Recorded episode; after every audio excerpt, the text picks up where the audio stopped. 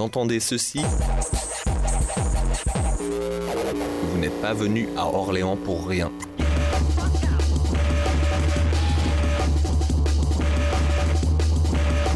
Radio Campus, la meilleure façon de vivre à Orléans. Quand on néglige sa jeunesse, c'est dans le fond qu'on tombe en dépression et qu'on est incapable de préparer son avenir.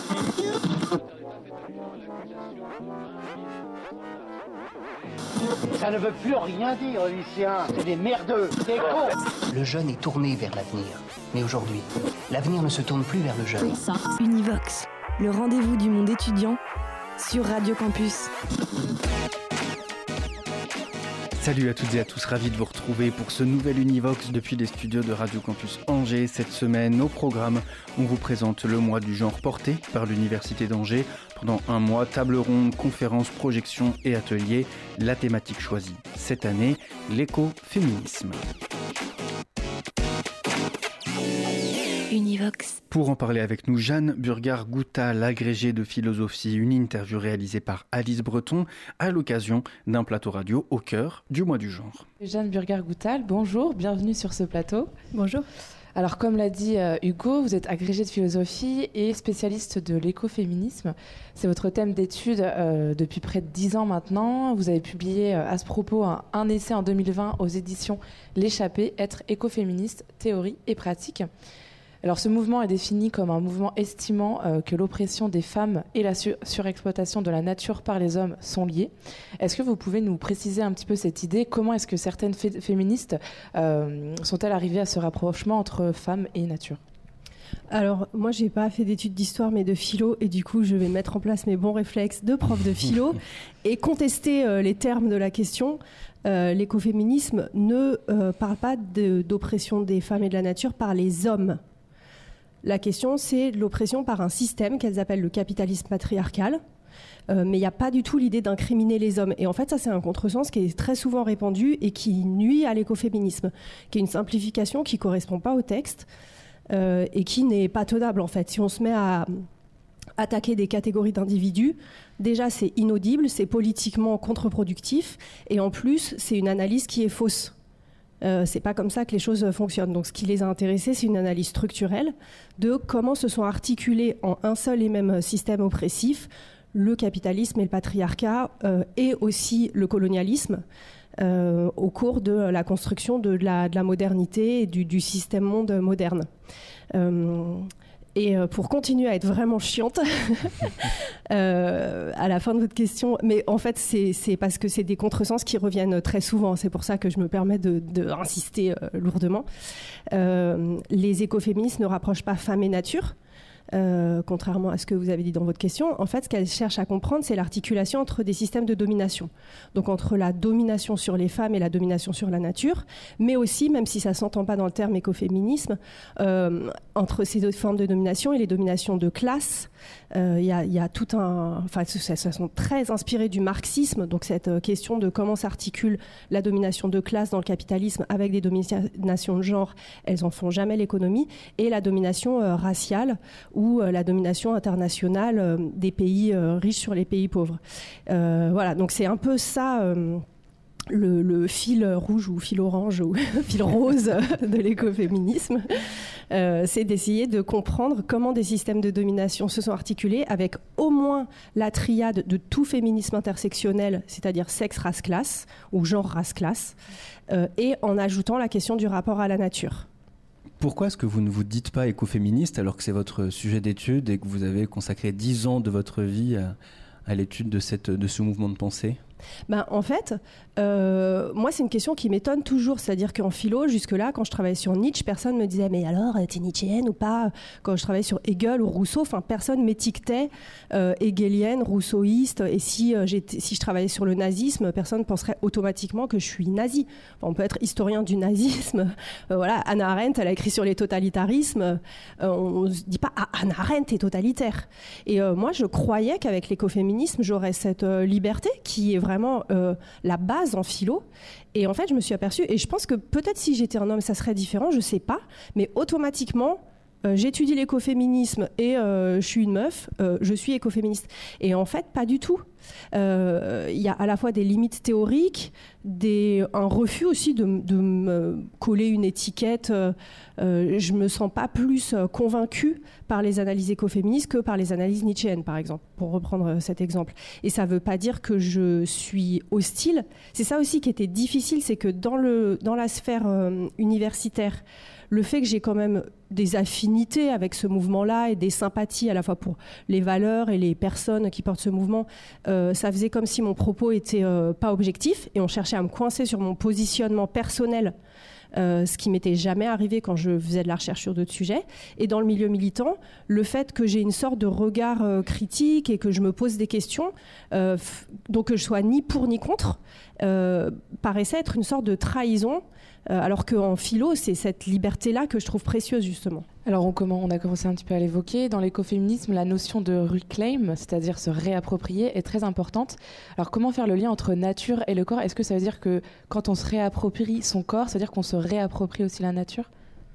Alors la notion de reclaim, en fait, peut-être pour la euh, situer, euh, euh, on pourrait la rapprocher d'une certaine façon si on, fait le lien entre euh, le féminisme ou l'écoféminisme et d'autres mouvements de lutte contre des oppressions, par exemple la lutte antiraciste. On pourrait rapprocher ça de la question de l'inversion du stigmate, c'est-à-dire le fait de se réapproprier un terme qui a été utilisé comme, comme une insulte, comme queer ou euh, negro, voilà, pour le mouvement LGBT ou pour le mouvement des Noirs américains. ou encore, on pourrait rapprocher ça de, euh, j'ai perdu le fil, bon, c'est pas grave. Enfin, en tout cas, l'idée, c'est que euh, on se situe dans un, un, monde dans lequel euh, il y a des rapports de domination qui vont aussi de pair avec des hiérarchies de valeurs, et que par exemple, ce qui est genré féminin euh, même si c'est tout à fait euh, discutable que ça soit le cas, mais voilà, ce qui socialement à cette étiquette-là va être considéré comme inférieur à ce qui est genré masculin. Par exemple, on va se réjouir euh, qu'une qu'il y ait des, des, équipes de foot féminines. Parce que les trucs de mecs, c'est vraiment bien. Donc quand il y a des femmes qui font des trucs de mecs, qui font du foot, c'est vraiment bien, c'est un progrès. On se réjouira moins qu'il y ait des garçons qui mettent du vernis à ongles et qui, font du tricot. Parce que ce qui est féminin, c'est quand même pas terrible. Et donc l'idée de Reclaim, c'est justement d'inverser ça, ou en tout cas de remettre ça en question et de dire, en fait, les activités traditionnellement féminines, s'occuper des autres, faire à manger, s'occuper d'une maison, coudre, euh, soigner les bobos, s'occuper des vieux, euh, etc. Euh, et qui sont aussi beaucoup d'activités qui permettent une forme d'autonomie par exemple, si je sais coudre, j'ai pas besoin d'exploiter des ouvrières chinoises à l'autre bout du monde. Donc il y a aussi une démarche anticapitaliste là-dedans. et donc le reclaim, c'est se réapproprier toutes ces activités avec aussi l'idée de les réinventer. C'est ça qui est important, c'est que euh, Reclaim, c'est pas juste je me réapproprie le cliché traditionnel de la féminité, euh, ce qui en fait est un piège euh, patriarcal, euh, mais c'est de dire je me les réapproprie tout en les réinventant pour changer la façon dont ça, fonctionne et la façon dont on le fait. Donc quand on reclaim, je sais pas, la broderie par exemple, il ne s'agit pas de rebroder en mode aliénation otage domestique euh, ce, dont, ce, qui, ce qui, dans une démarche féministe, pourrait pas du tout être désirable. Il y a l'idée qu'on réinvente à la fois la façon de le faire, par exemple, je ne sais pas, en collectif, euh, euh, qu'on articule ça à une démarche d'émancipation. Dans l'écoféminisme, euh, il y a aussi des grandes figures, notamment euh, Vandana Shiva, vous en parliez tout à l'heure, euh, d'origine indienne et membre du mouvement Shipko, un mouvement qui est né dans les années 70, considéré comme des fois le mouvement pionnier de l'écoféminisme. ces femmes indiennes défendaient physiquement leurs terres en s'enlaçant autour des arbres pour éviter qu'il ne soit euh, rasé, détruit. Alors, tout un vocabulaire euh, aussi en lien, euh, ça fait penser au poil des femmes, hein, tout simplement. Vandana Shiva, très active dans la lutte écologique, elle critique fortement aussi le capitalisme et défend une agriculture paysanne traditionnelle. C'est elle qui a proclamé aussi l'homme ne possède ni la terre, ni la femme, ni la terre. Est-ce que ça veut dire que le féminisme est forcément anticapitaliste? Alors, l'écoféminisme, en tout cas, oui. Euh, c'est une partie du, ou une, branche du féminisme qui est foncièrement et nécessairement anticapitaliste et qui vient de euh, voilà, de lutte contre euh, les politiques de développement euh, imposées aux pays du Sud, qui vient aussi de lutte antinucléaire, d'un terreau contestataire très. Enfin, aux États-Unis, c'est vraiment très lié à la culture hippie. Donc voilà, il y a vraiment ce côté anticapitaliste très fort. Après, il y a d'autres formes de féminisme qui, justement, sont contradiction avec l'écoféminisme, qu'on appelle le féminisme libéral, qui sont compatibles avec le capitalisme. Et, qui, et c'est les plus connus, en fait. Très souvent, quand on ne connaît pas très bien euh, l'ensemble de la pensée féministe, on croit que ce que veulent les féministes, alors soit on croit que c'est euh, des, folles qui veulent euh, castrer les hommes ou je sais pas quoi. Enfin, ces clichés, bizarrement, même s'ils sont complètement idiots, ils ont la vie dure. Euh, ou soit, si on est un peu plus renseigné, on peut se dire, en fait, c'est euh, quelque chose qui vise l'égalité salariale ou voilà un peu plus d'égalité pour les femmes dans le système tel qu'il fonctionne. Mais en fait, la profondeur du mouvement féministe, et c'est ça qui fait que c'est hyper intéressant euh, philosophiquement et politiquement, c'est pas juste ce petit truc réformiste ou pour un petit peu plus d'égalité. Il y a aussi toute l'ampleur du féminisme anticapitaliste. L'écoféminisme en fait clairement partie. Euh, justement aussi, il y a eu des, beaucoup de critiques donc, sur l'écoféminisme, parce que toutes les féministes ne sont pas en accord avec, euh, avec ce mouvement. Euh, parfois, on peut le qualifier d'essentialiste, c'est-à-dire euh, biologisant les caractéristiques dites féminines. le terme, déjà pour rappeler aussi, c'est, il est apparu en 1974 dans le manifeste de Françoise Daubonne, Le féminisme ou la mort. Et déjà, elle argumentait contre cette idée d'idéologie essentialiste en expliquant que les écoféministes se sont réappropriés ce soi-disant défaut de sensibilité envers nature comme étant une qualité plutôt. Euh, comme c'est assez technique, est-ce que vous pouvez nous repréciser un petit peu les critiques qui sont faites euh, sur l'écoféminisme? Euh, oui, alors sur cette critique d'essentialisme qui effectivement est la critique qui revient tout le temps, là aussi ce qui est un peu déprimant sur le fonctionnement du débat public, c'est que euh, c'est vraiment une critique qui montre que les textes n'ont pas été lus. Donc essentialiste, ça veut dire que ça, l'écoféminisme ramènerait les femmes à une essence éternelle, immuable, faite d'un certain nombre de caractéristiques. Par exemple, euh, elles sont douces, elles sont faibles, elles sont bavardes, elles sont vulnérables, elles sont tendres, elles savent s'occuper des autres. Donc ça peut être des caractéristiques positives ou négatives, mais voilà, l'essentialisme, ça serait de dire il y a cette essence féminine. Euh, et ça, euh, en fait, on, reproche souvent à l'écoféminisme ce défaut, alors qu'en fait, il suffit de lire les textes pour voir que c'est faux que l'énorme majorité des écoféministes, elles ont défendu des positions constructivistes, c'est-à-dire qu'elles montrent que la féminité est une construction sociale et culturelle, et elles montrent comment historiquement ça s'est fait, comment d'une culture à l'autre c'est différent, etc. Donc c'est étonnant de voir là aussi cette, euh, cette euh, attaque-là euh, qui dure, alors qu'elle est complètement à côté de la plaque. Euh, une autre attaque qui est très euh, récurrente, en particulier en France, c'est autour de la spiritualité euh, que, qu'on évoquait tout à l'heure. c'est vrai qu'il y a toute une part de l'écoféminisme, en particulier américain, et aussi indien chez Vandana Shiva, elle, ça la dérange pas du tout de parler de la Shakti, voilà, d'utiliser des concepts liés aux mythologies ou aux spiritualités indiennes. Euh, et, euh, aux États-Unis, chez Starhawk, par exemple, elle parle de la déesse, elle fait des rituels pour euh, célébrer les solstices, les équinoxes, etc. Et en fait, il y a vraiment une démarche qui, si on fait l'effort de s'y intéresser, euh, est vraiment complexe et pertinente, mais souvent c'est utilisé pour dire ouais ok bon c'est un truc euh, folklorique ou euh, c'est un peu farfelu et ça permet d'expédier cette question sans vraiment se pencher sur la question. Alors qu'il y a quand même beaucoup d'autres mouvements écologistes aujourd'hui qui parlent d'éco-spiritualité ou qui disent qu'on ne peut pas transformer profondément le rapport à la nature sans avoir un rapport à la nature en tant que plus grand que soi. Euh, et elles, elles essayent justement de jouer ces spiritualités de la terre-mère contre la spiritualité de, Dieu le Père. Mais là aussi, c'est une démarche qui euh, est souvent. Euh, enfin, on a l'impression que les gens n'ont pas envie vraiment de creuser et de s'intéresser, mais plutôt de critiquer immédiatement sans même comprendre de quoi il s'agit. Univox, le rendez-vous du monde étudiant sur Radio Campus. Le mois du genre a été également l'occasion pour l'Université d'Angers d'annoncer la création du premier musée des féminismes de France. Christine Barr, enseignante-chercheuse, membre de l'Association pour la préfiguration d'un musée des féminismes et autrice du livre à succès Une histoire politique du pantalon, nous présente ce musée qui ouvrira ses portes à l'horizon 2027. Univox. Univox. Christine Barr, bonsoir. Bonsoir. À Angers, c'est euh, le plus gros fonds d'archives du féminisme de, France. Est-ce que ce musée, c'est l'occasion aussi de mettre en valeur ce qui existe déjà ou bien l'idée, c'est d'amener aussi des œuvres qui viennent de l'extérieur?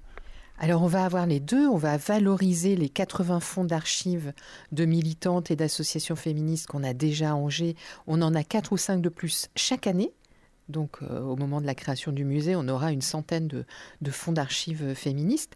Mais pour réaliser des expositions, on va faire venir d'autres structures d'ailleurs, d'autres musées, de bibliothèques, des, des, œuvres des documents qu'on aura besoin d'exposer. Et puis, on, a aussi l'ambition de collecte.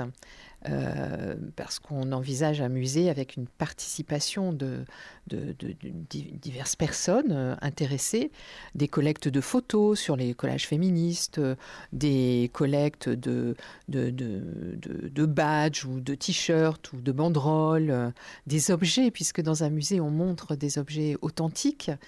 Euh, donc ça nous paraît euh, très important aussi qu'on documente mieux le féminisme contemporain, enfin disons des 25 dernières années, qu'on appelle le féminisme de la troisième vague.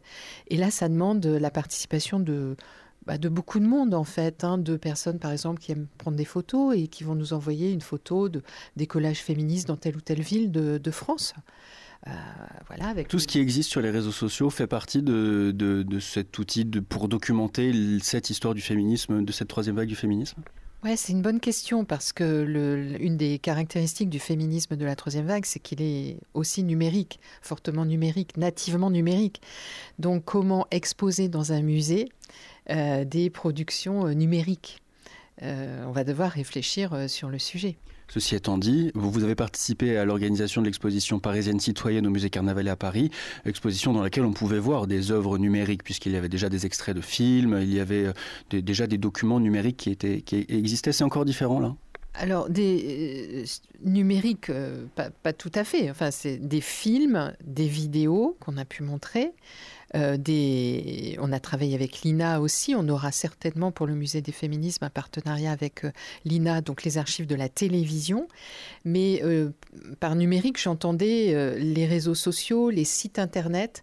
Comment on montre ça dans un musée Il faudra réfléchir. De toute façon, on va être aidé par une scénographe professionnelle. Ça fait 20 ans que ce, que ce projet est sur les rails. Avant, donc il y a 20 ans, vous avez déjà eu une, idée d'un musée du féminisme aussi. D'où vient la, jeunesse de ce projet euh, pour vous dans votre, dans votre imaginaire? Dans, dans ma tête, il y avait eu un peu en même temps la création de l'association Archives du féminisme pour qu'on puisse avoir un lieu où préserver les archives, parce que ça n'existait pas. La bibliothèque Marguerite Durand était saturée à Paris et donc on voyait partir des fonds d'archives français à l'étranger ou des archives disparaître. Il n'y avait aucune dynamique collective. Donc euh, on a structuré ça, on a créé un nouveau lieu d'accueil à la BU de Belleveille à Angers. Alors il y a eu des discussions, il y en a qui auraient préféré Paris. bon, bref, c'était à Angers que ça a été possible en tout cas, ce qui est génial pour moi en tant qu'angevine. et puis aussi parce que ça fonctionne très bien et que c'est dans l'intérêt collectif. Euh, voilà. Et, au moment où on a créé cette association, on a tout de suite pensé euh, transmission. Il n'y avait pas de lieu pour les archives, mais il n'y avait pas non plus de musée en France sur euh, l'histoire des femmes. Donc à l'époque, on pensait un musée sur l'histoire des femmes en général toujours dans l'idée de transmettre les acquis de la recherche à tous les publics et d'une manière vivante, euh, avec des visites de classe, euh, euh, et puis en créant le contact direct avec des œuvres authentiques. C'est quand même ça l'émotion qu'on ressent dans les musées, parce que les livres, les conférences, c'est la médiation, mais quand on est directement face à l'archive ou face à un tableau, on ressent quelque chose d'assez fort. Et donc, moi, je, rêvais de ça pour le féminisme. Donc, on a, ça a été, j'ai travaillé un an complet sur le projet, mais euh, avec un, en créant, il y avait un collectif.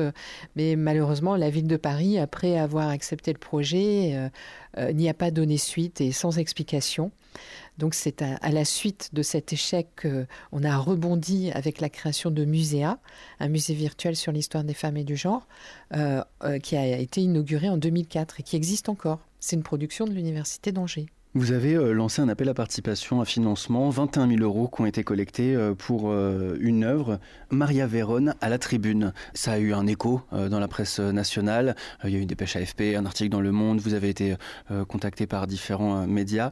C'est important pour vous aussi d'acquérir ces, ces œuvres qui font que le, qui illustrent le fait que le féminisme existe depuis des siècles. Oui, alors là, c'est un tableau de 1910 qui montre un meeting pour le droit de vote des femmes à, Paris. Et euh, on a réalisé que c'était le, seul tableau, en fait.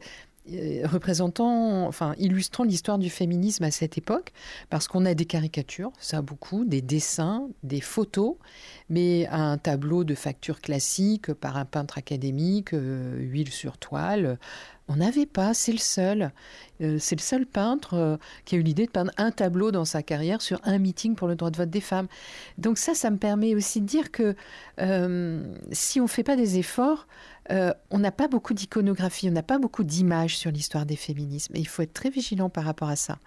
Donc là, grâce au crowdfunding, on a, pu, euh, bah, avec plus de 200 contributrices et contributeurs, acheter ce tableau qui sinon euh, aurait été acheté tôt ou tard par euh, quelqu'un, euh, on ne sait pas qui, hein, euh, mais qui aurait gardé le tableau chez lui, chez elle, ou, peut-être que ce serait parti dans une université américaine.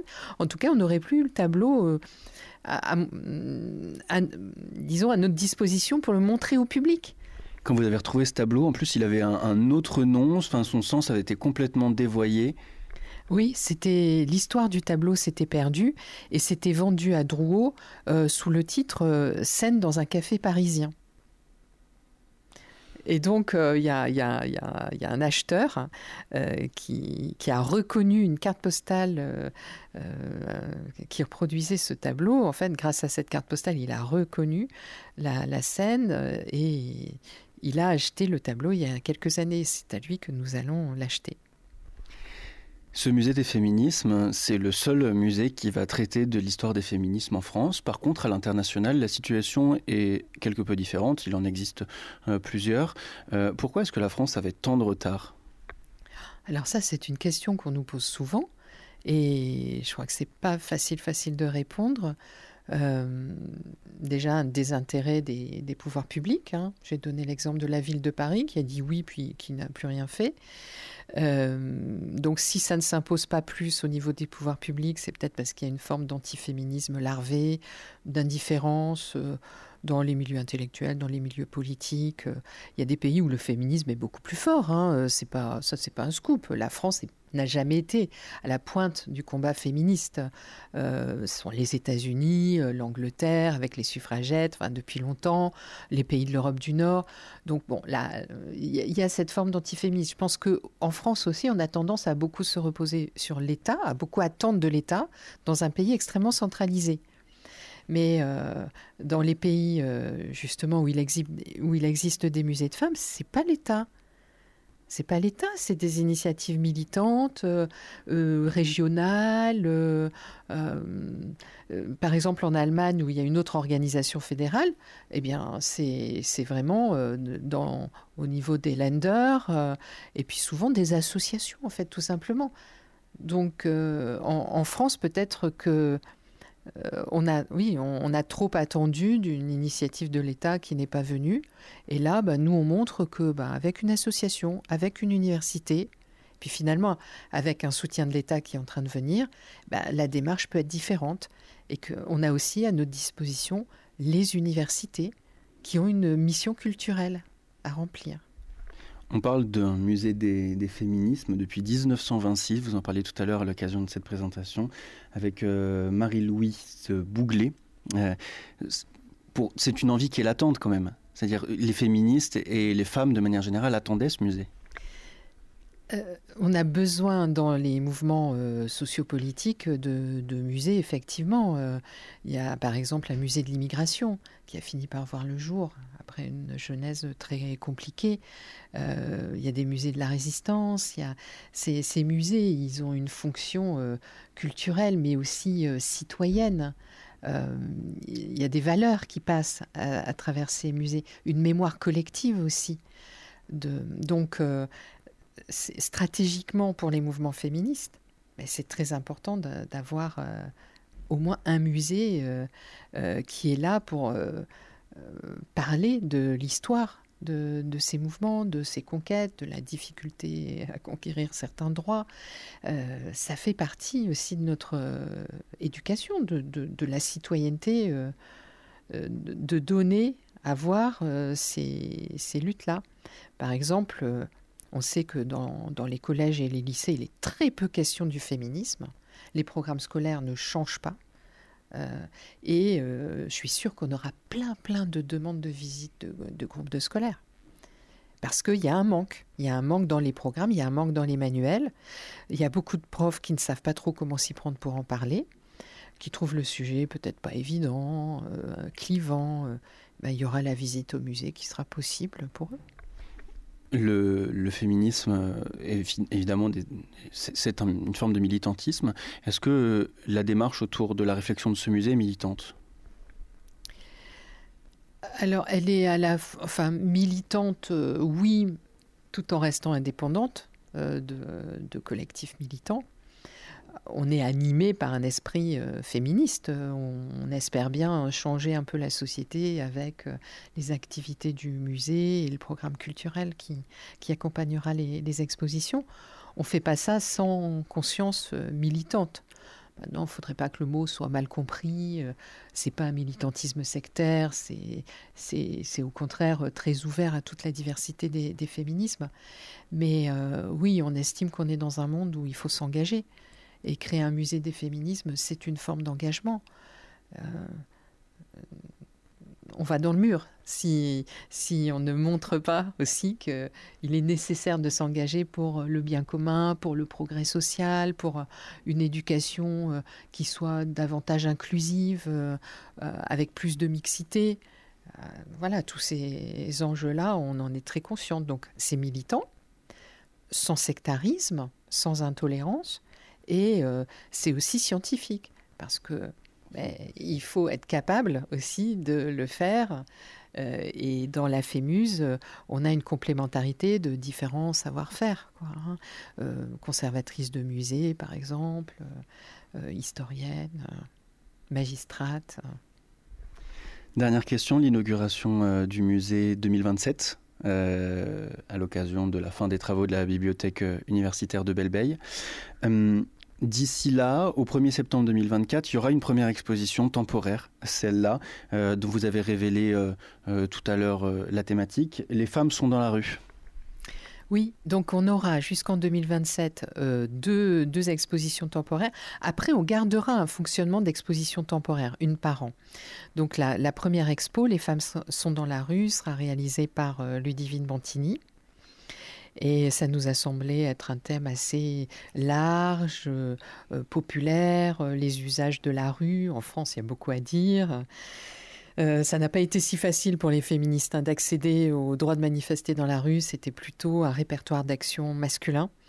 Et il y a eu une conquête de la rue par euh, les féministes et sans manifestation de rue, beaucoup de, beaucoup, de luttes n'auraient pas pu aboutir. Par exemple, le droit à l'avortement, euh, il a été acquis grâce à des manifestations entre autres grâce à des manifestations de rue. Et puis les femmes sont dans la rue et pas les féministes sont dans la rue parce qu'on veut que ce soit large. Euh, il y a différentes euh, organisations de femmes qui ne se sentent pas forcément féministes, mais qui, dont les luttes contribuent quand même à l'émancipation des femmes. Même quand elles restent dans un rôle assez traditionnel. Je pense par exemple aux ménagères qui manifestaient contre la vie chère pendant la guerre de 14-18 et puis juste après la guerre de 14-18 à Angers par exemple. Moi j'aimerais bien qu'on les fasse un petit peu exister. C'est très peu connu.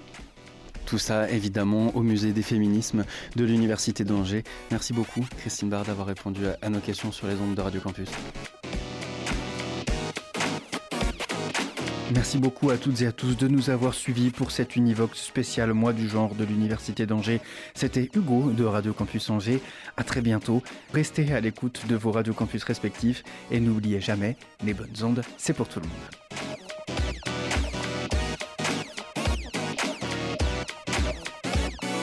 Univox.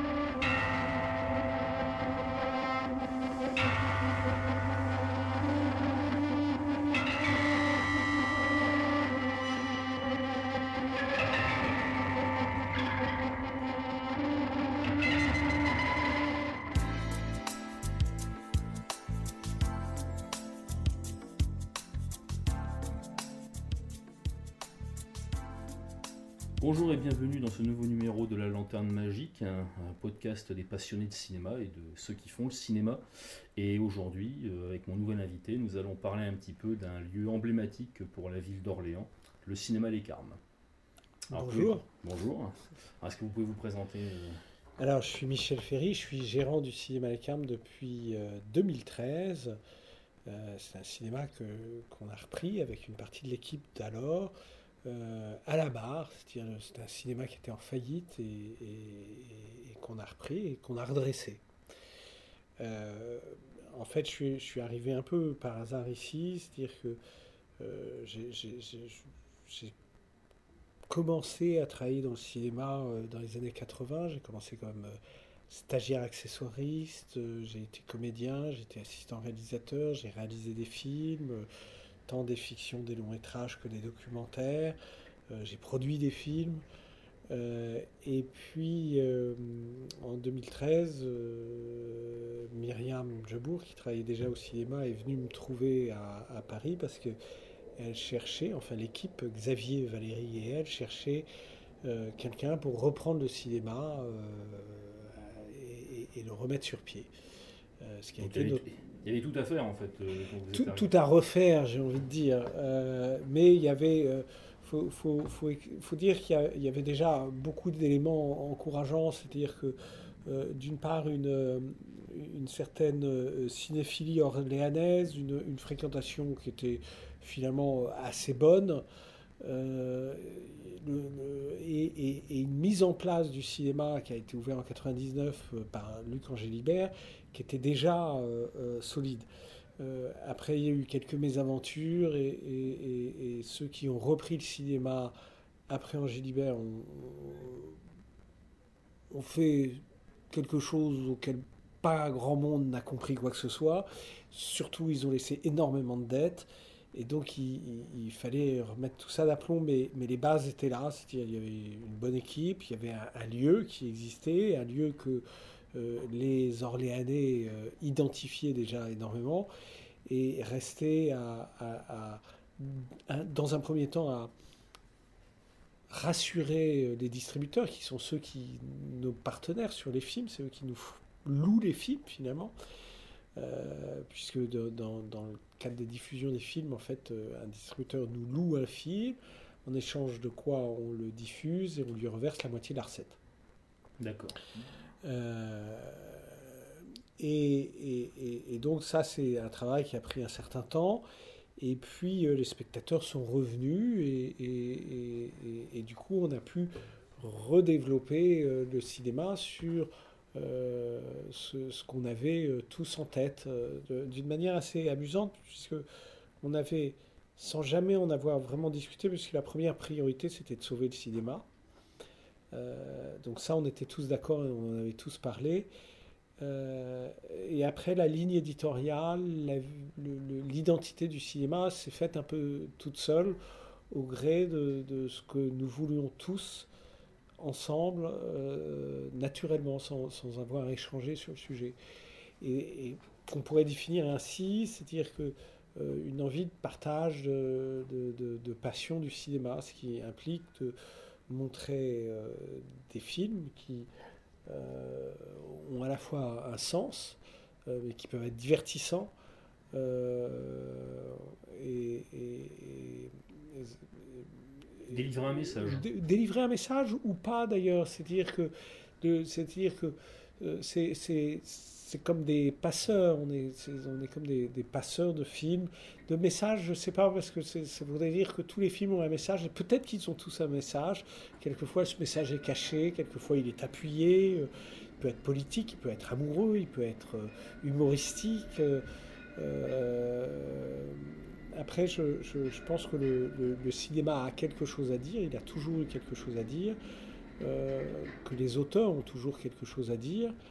Euh, on n'est pas dans la logique euh, blockbuster, euh, commercial, comme on peut le voir dans les multiplex pâtés, par exemple. Non, c'est-à-dire que après, il faut, quand même reconnaître que les, blockbusters, les, les, films très commerciaux contribuent à l'économie générale du cinéma, puisqu'on est dans le cinéma de manière générale. C'est une des particularités de ce milieu dans un dans une forme de mutualisation. Et donc les, énormes profits et les énormes recettes générées par les films américains notamment ont l'avantage de générer une taxe sur chaque billet qui est redistribuée qu'aux films français ou aux cinématographies soutenues euh, par le cinéma français. Alors, je ne vais pas rentrer dans le détail maintenant, mais ça permet à des films euh, euh kazakhs, euh, du cinéma du monde, comme on dit, ouzbeks, palestiniens, israéliens,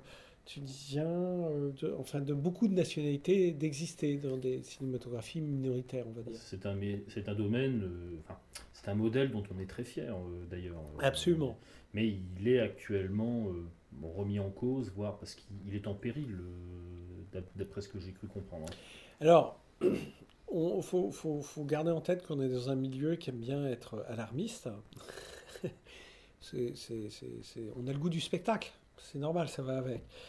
le, le, le, ce, qui, ce, qui est, ce, qui est, ce qui a été difficile, on a été fermé pendant plus d'un an. À cause de la euh, pandémie À cause de la pandémie et pour des raisons qui continuent de nous échapper, parce qu'on n'était pas. Euh, il n'y a, pas plus de risque de contamination dans les salles de cinéma ou dans les musées ou, euh, ou dans les théâtres que dans bien d'autres lieux. Hein. Je, je, suis même tenté de dire qu'il y avait moins de risques de contamination dans un cinéma que dans certains supermarchés ou dans le métro. À partir du moment où il y avait une psychose, malheureusement, le mal était fait. C'était, oui, euh... mais c'est pas la psychose qui, qui, qui, qui a fait qu'on a fermé. C'était une décision gouvernementale euh, dont on peut s'interroger sur le fait qu'elle ait duré si longtemps. Surtout la seconde fermeture. La, la première fermeture pouvait mieux s'expliquer. La seconde fermeture, la durée de la seconde fermeture nous paraît euh, encore très difficile à comprendre. La reprise a été très dure parce que, en fait, paradoxalement, la fermeture a créé une psychose. Ah, je vois. C'est-à-dire que, à force de dire, faut garder les cinémas, les théâtres, les lieux de culture fermés parce qu'ils sont potentiellement dangereux, quand on rouvre, les gens se disent, ah, c'est peut-être dangereux. voilà, donc je, je, pense que ça a été contre-productif la, reprise a été difficile euh, parce qu'on est sur un, commerce aussi, mhm. euh, un commerce culturel certes, mais un commerce et, qui correspond à une, offre et une demande. Euh, et c'est toujours difficile de retrouver l'adéquation des deux. Et, puis, bon, ça finit par se remettre en place. les Américains qui ont une, importance économique grande, hein, puisque euh, finalement, traditionnellement, les, entrées des films américains euh, sont de 45 à 50% des entrées annuelles françaises. Donc, les 10,72% de taxes qui sont prélevées sur le billet, ben, c'est énormément. Si on imagine que en, 2019, on a fait 219 millions, 220 millions d'entrées, multiplié par un prix moyen à 6 euros, 10% euh, de ça, ça représente beaucoup d'argent qui est redistribué au secteur, c'est énormément. Euh, donc, euh, ça a été difficile, c'est en train de, de, retrouver ces marques, une certaine normalité. Moi, je suis pas. Je pense que les habitudes ont changé, on le, on le voit. Après, on évolue, on suit le mouvement, c'est la vie. Oui, vous êtes en fait victime, comme bah, les salles de cinéma qu'on connaît le plus, comme je, parlais du multiplex pâté ou, autre, euh, du, du phénomène Netflix, Amazon Prime et du, streaming en général alors ça, moi, je, suis, je, reste très prudent là-dessus parce que je, pense que, paradoxalement, euh, moi, je suis sans doute partie de cette génération euh, qui a beaucoup construit une partie de, de sa cinéphilie euh, à la télévision. C'est-à-dire qu'il y avait des émissions euh, formidables. Hein. Il y avait euh, la dernière séance, la dernière séance le ciné-club du samedi soir ou vendredi soir, je ne me souviens plus. enfin, il y avait trois séances formidables. Il y avait les dossiers d'écran, par exemple. Il y avait toute une série de, de, de, de films, qu'on voyait, enfin de, circonstances dans lesquelles on pouvait voir des films qui finalement nous ont engagés à aller voir des films au cinéma après. C'est vrai que même moi, euh, les films qui m'ont plu, que j'ai aimé, qui datent pour beaucoup des années 80-90, mais après j'aime beaucoup le cinéma japonais, euh, notamment Akira Kurosawa, Kenji Mizoguchi, tout ça, bah, je les ai découverts à la télévision, sur Arte, souvent aussi, la dernière séance, sur, sur France 3, et puis bien entendu, la ludothèque de la médiathèque d'Orléans, qui était assez fournie à l'époque, et même mieux fournie quand c'était en VHS que maintenant en DVD. Oui, alors à l'époque, cela étant, il y avait beaucoup moins de, films de patrimoine anciens qui étaient diffusés en salle. Donc il y a un moment où on était obligé de construire une certaine cinématographie, euh, enfin cinéphilie, euh, à travers ce qui nous était proposé euh, à la télé, etc. Moi je dirais, ce qui, peut-être plus, si, si, on veut être plus précis, je, je, pense que les plateformes, ce sont les séries des plateformes qui sont dangereuses. La, la, série a créé un phénomène d'addiction. Euh, euh, mais il y a eu la même chose en son temps. Euh, moi, je me souviens que dans les années 80, c'était des gens qui étaient accros à Dallas et je ne sais plus comment s'appelait l'autre. Dynastie. voilà, Dynastie, exactement. Donc bon, bah maintenant, il y a des gens qui faisaient jamais quelque chose tel soir parce qu'il y avait Dallas ou Dynastie qui allait passer. Bon, bah maintenant, c'est autre chose. Je pense que c'est à nous de réinventer les choses. C'est euh, aussi la profession de proposer des films euh, et, nous de trouver les moyens de les proposer de la meilleure manière possible. Après, les, spectateurs choisissent, on voit bien que quand il y a un film qui leur donne envie, ils sont là. Euh, après, nous, on peut faire connaître les films, on peut contribuer à créer du désir autour des films, on peut contribuer à créer de la cinéphilie. Hein, et c'est par exemple comme ça qu'on a décidé de, de faire un, festival qui s'appelle Récidive, qui euh, euh, finalement se consacre à une année de cinéma euh, dans, dans l'histoire. on a fait 40 en 2021, on va faire 68 cette année-là. Et, 68, par exemple, nous, ça nous permet de redécouvrir qu'il y a une cinématographie extraordinaire et que qui, se serait souvenu que 2001 d'Odyssée de l'espace a daté de 68, The Party de Black Edwards, euh, et, on pense que aussi on recrée quelque chose, que revoir ces films-là sur le grand écran, ça, ça, provoque quelque chose, ça, continue de contribuer au désir que le spectateur peut avoir pour des films. Il y avait même un, film de science-fiction tiré d'un roman français euh, très connu, euh, si j'évoque le, titre, la planète des singes de Franklin Schaffner. Oui, qui est sorti en, 68, qu'on hein. aurait pu mettre dans la programmation et qu'on n'a pas mis dans la programmation. Mais c'est vrai que Non, mais en fait, l'énorme écueil qu'on a eu, c'est que la proposition, elle est énorme, elle est pléthorique. Euh, et effectivement, c'est marrant, j'y ai repensé il y a quelques jours, je me suis dit, ah, la planète des singes. Mais après, euh, euh, l'idée, c'était de trouver une, une une, présentation qui fasse un peu, euh, qui, fasse un, beau panel de ce qu'était euh, la cinématographie mondiale. C'est-à-dire qu'on a des films italiens, on a des films japonais, on a des films euh, égyptiens, on a des films français, bien sûr, des films espagnols. Donc on, on, essaye de couvrir au maximum. On a donc Sora, René, Kubrick. On a aussi énormément, parce que ce qui est frappant sur, sur, sur, cette époque-là, c'est qu'on a énormément de documentaires qui sont des témoignages de, de l'époque. On a les films de Jean-Pierre Thorne, Oser lutter, oser vaincre. On a aussi ces films anonymes faits euh, par euh, Godard, Marquer euh, et bien d'autres qu'on appelait ciné-tracts. Ils avaient décidé de faire des tracts, mais c'est sous forme de petits films de une ou deux minutes autour desquels on va faire un, un ciné-concert. Euh, et, puis on a là, par exemple, on a un invité euh, euh, tout à fait exceptionnel. On a Marine Karmitz, qui est le fondateur du réseau MK2 à Paris, mais qui était à l'époque cinéaste, qui, qui, a fait des films dans les années 60 jusqu'à. Il a été assistant réalisateur, aussi, et aussi réalisateur. Hein.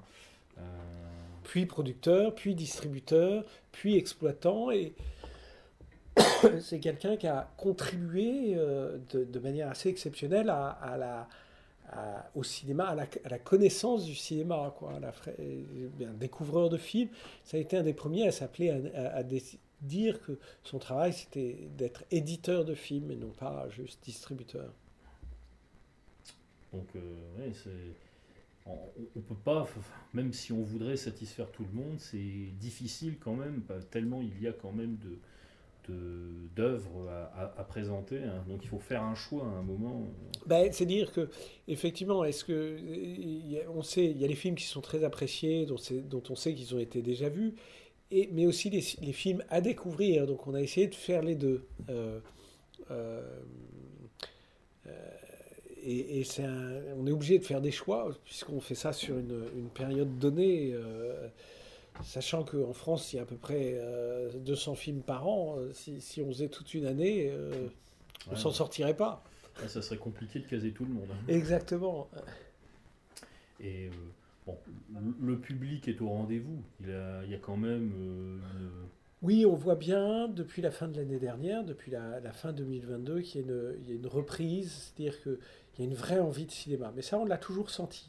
Après, il y avait des, inquiétudes, euh, et, là, c'est en train de passer. On voit que quand il y a du désir autour d'un film, les gens sont là. Hein. ça, il n'y a pas de souci. Et, de tous les âges C'est-à-dire qu'il n'y a pas euh, une niche euh, de génération qui vient ici, et tandis que... Alors, moi, j'ai l'impression, mais faudrait, faudrait euh, faire des études plus précises, mais ma perception, c'est que euh, depuis qu'on a réouvert, euh, il y, a un plus grand mélange de public qu'il n'y avait avant. après, il y a, y a, un public qui est plus disponible que l'autre. Ah, c'est le sujet d'une grande enquête sociologique, en fait. Absolument. Mais après, oui, il ne faut pas, faut pas se leurrer. C'est dire que qui est disponible, combien de personnes, quelle typologie de public est disponible en milieu de journée pour aller au cinéma? Oui, c'est vrai que par rapport au week-end, euh, en bah, semaine, c'est compliqué. Hein. par contre, s'il y a effectivement un, plus grand mélange, après, ça, tient aussi à vous, comme vous disiez, donner l'envie d'aller voir des films, de passionner euh, les, les, foules avec les films qui sont présentés. Euh, et puis, euh, en plus, avec la multitude de films que vous proposez, qui ne sont pas forcément des films commerciaux, des films qui disent quelque chose, qui racontent quelque chose, mais qui, qui font rêver quand mm. même, qui, qui invitent à l'évasion, euh, ça nourrit la cinéphilie des, jeunes comme des moins jeunes. Absolument. Mais et, ça, c'est la partie du travail qui est amusant. Si, si le travail, c'est juste de, mettre les films à l'affiche et puis de les montrer, euh, bon, d'accord, mais c'est quand même beaucoup plus amusant de trouver un moyen d'aller chercher euh, les spectateurs, de se dire, bah tiens, euh, comment est-ce que je fais, que, quelle catégorie de personnes, comment est-ce que je l'atteins, comment est-ce que je le provoque. Comment je réponds aux sollicitations, aux demandes de tel tel public, euh, tout ça. C'est une étape importante de la vie d'un film. Absolument. donc, euh, parce qu'il y a la préparation, le tournage, la post-production, et puis ensuite la promotion et la diffusion. Ouais, ce qui, est, ce qui est terrible sur le film, ce, je trouve toujours très dur, c'est que sur on va dire, les, je crois, qu'il y a peut-être eu 3, 270 films qui sont sortis l'année dernière, euh, nouvelles sorties, on va dire, peut-être 300. Combien vont rester? C'est-à-dire, c'est comme les livres, il y au bout d'un certain temps, un certain nombre de livres sont envoyés au pilori, euh, au pilon, pardon. Mmh. Oui, c'est euh, presque aussi. Mais c'est presque aussi violent. exactement. et et, le film, c'est un peu la même chose. je trouve ça terrible parce que c'est quelque chose qui demande énormément de travail. Hein, euh, que le film soit réussi ou raté, ça a demandé autant de travail. Et, et en fait, son sort euh, est réglé en quelques, quelques jours, quelques heures. Parfois, c'est tragique. Tandis que d'autres restent euh, extrêmement longtemps en tête d'affiche. Euh, c'est le cas par exemple d'un film qui n'est pas de 68 mais de l'année suivante, c'est Z de Costa Gavras. Ah, absolument. Il est resté des mois euh, à l'affiche et c'est vrai que c'est un film génial. Mais c'était là aussi c'était une époque où le mode d'exploitation était euh, différent, c'est-à-dire que on est et ça c'est peut-être un, des phénomènes aussi induits par les plateformes, mais en tout cas par la société dans laquelle on vit, qui est vraiment une, culture de l'immédiat, un culte, j'ai envie de dire, de l'immédiat, qui fait que un film arrive il disparaît, et puis euh, ah ben, il faut d'autres films, il faut autre chose, il faut autre chose, il faut, autre chose. faut créer du contenu, il faut Exactement. fournir. Et, et, vous, en fait, vous êtes l'alternative. proposer de prendre le temps de découvrir on d'autres essaye, choses. On essaye, mais en même temps, je, je dois reconnaître qu'on est souvent pris de vitesse. euh, que le, le- c'est difficile d'être. On ne peut pas fonctionner totalement à contre-courant de l'époque. Et en même temps, c'est bien de mettre le frein et de, prendre le temps de se, se poser. euh, mais après, les, les contraintes économiques autour des films fait- font aussi que euh, c'est très difficile. On a beaucoup de mal à convaincre les distributeurs de, de présenter les films différemment. euh. Oui. oui, parce qu'eux réagissent à une, aux considérations économiques. Oui, mais, mais pas forcément rationnel. euh, C'est-à-dire que chaque salle a ses spécificités. euh, les spectateurs ont leurs envies euh, différentes. Moi, je vois bien que certains films, je peux les sortir à une séance par jour et ils vont faire plus qu'un autre film à deux séances par jour, voire à plus. Euh, et, parce que tout d'un coup, on a trouvé le meilleur horaire, on a mieux ciblé, plus la cible, le public cible, j'ai envie de dire, et, et- et- s'identifie plus facilement. C'est- C'est-à-dire que euh, je trouve que c'est un- une des autres choses qui peut-être troublante de cette époque où euh, les distributeurs, quelquefois, cherchent à, à- fausser l'idée qu'on a d'un film. C'est-à-dire, ils nous vendent un film pensant que ça va faire venir des gens, alors que ça n'est pas le film que les gens vont voir. Et que je pense qu'il faut faire confiance à ce qu'on propose. D'accord. C'est un petit peu le même principe que les articles putaclic. L'article, la- l'accroche est scalée, mais en fait l'article est différent de ce que l'on pouvait voir euh, dans l'accroche. Ouais. Exactement. Bah, en tout cas, euh, merci pour ce, ce brillant exposé, parce que ça, ça donne envie. hein, euh, Enfin, moi j'ai toujours envie, mais pourvu que ça donne envie à d'autres, parce que franchement, la culture, bon, le cinéma d'art et d'essai euh, ne sera jamais déboulonné par euh, les plateformes, j'en suis sûr, parce que le théâtre, au fond, n'a pas été déboulonné par le cinéma, je vois pas pourquoi ça disparaîtrait d'un coup de baguette magique, hein, ou d'un claquement de doigts, comme je viens de le faire, mais euh, il y a encore un bel avenir à, défendre, et puis ne pas trop se soucier, je dirais, des, des critiques alarmistes ou des, euh, des plaintes. euh, Non, moi, c'est vrai, moi j'y crois beaucoup. hein. Je, je, je, je- je suis très serein. Je, pense que euh, c'est, on a- il y a toujours eu des hauts et des bas. euh, voilà. Et je, trouve ce festival, donc qui a lieu du 20 au 26 euh, mars, je trouve est un symbole de ça, avec quelques soirées exceptionnelles. Ah, il y a, au fond, tout se transforme, il n'y a pas vraiment de, de grands bouleversements. quoi. Exactement. Heureusement d'ailleurs. hein. Bah, merci en tout Bah, cas. merci. Et puis, bah, je vous remercie de votre fidélité et de m'avoir écouté, de nous avoir écouté. hein. Je, je ne vous oublie pas, euh, Monsieur Ferry. Et puis, ben, à une prochaine fois. Au revoir.